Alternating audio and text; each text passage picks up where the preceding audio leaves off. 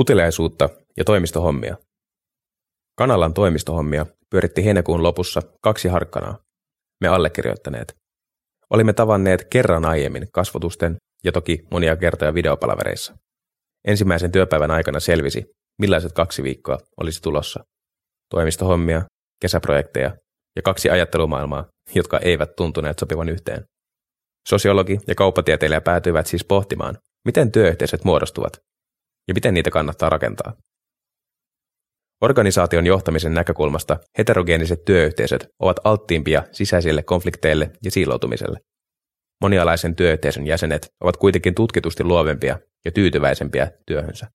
Erilaisuus edistää tiimien innovatiivista suorituskykyä. Eli jos työpaikalla osataan suhtautua toisten työskentelytapoihin ymmärtäväisesti, kaikki voittavat. Erilaisuus työyhteisön sisällä on siis hyvää bisnestä. Sosiologian näkökulmasta ongelmaa voi tarkastella orgaanisen solidaarisuuden kautta. Orgaaninen solidaarisuus kuvaa modernia maailmaa, jossa eriytynyt työnjako on yhteiskuntaa koossa pitävä voima.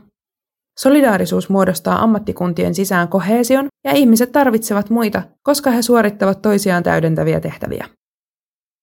Orgaaninen solidaarisuus kannustaa erikoistumiseen, mikä lisää tekemisen vapautta. Vapaus tarkoittaa oman osaamisen kehittämistä mahdollisuutta itseohjautuvuuteen sekä luottamusta muiden asiantuntemukseen. Monialaisissa työyhteisöissä täytyykin pitää kirkkaana mielessä, että teemme töitä yhdessä, jotta voimme onnistua yhdessä.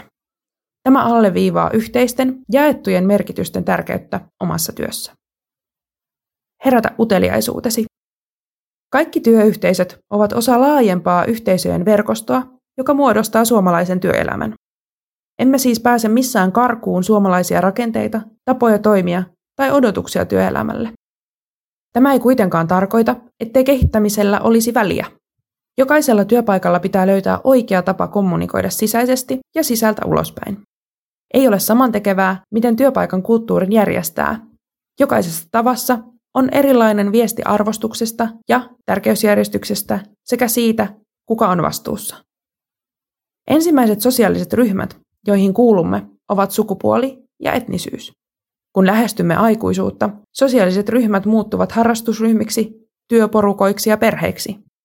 Ryhmäjäsenyys pohjautuu modernissa maailmassa yhä useammin kiinnostukselle ja uteliaisuudelle, taipumukselle ottaa selvää ja perehtyä johonkin asiaan. Kanalan toimivuus rakentuu juuri tälle ajatukselle, uteliaisuudelle, mahdollisuudelle käydä keskustelua vapaasti omaa näkemystä kehittäen. Vapautan näkemyksesi. Olimme toimistolla siis kahdestaan, eikä kanalassa ole yhtä oikeaa taustaa, jolla voisi perustella kuuluvansa työyhteisöön. Neljännes porukasta on kauppatieteilijöitä, toinen neljännes valtiotieteilijöitä, kolmas taiteilijoita ja loput todella laajan skaalan edustajia, diplomi-insinöörejä, medianomeja, kemian tohtoriopiskelijoita ja niin edelleen. Teemme kaikki töitä eri tavalla ja emme aina puhu samaa kieltä. Meitä kuitenkin yhdistää halu ymmärtää toista kuulla toisten sanomaa ja kirittää kohti yhteistä onnistumista.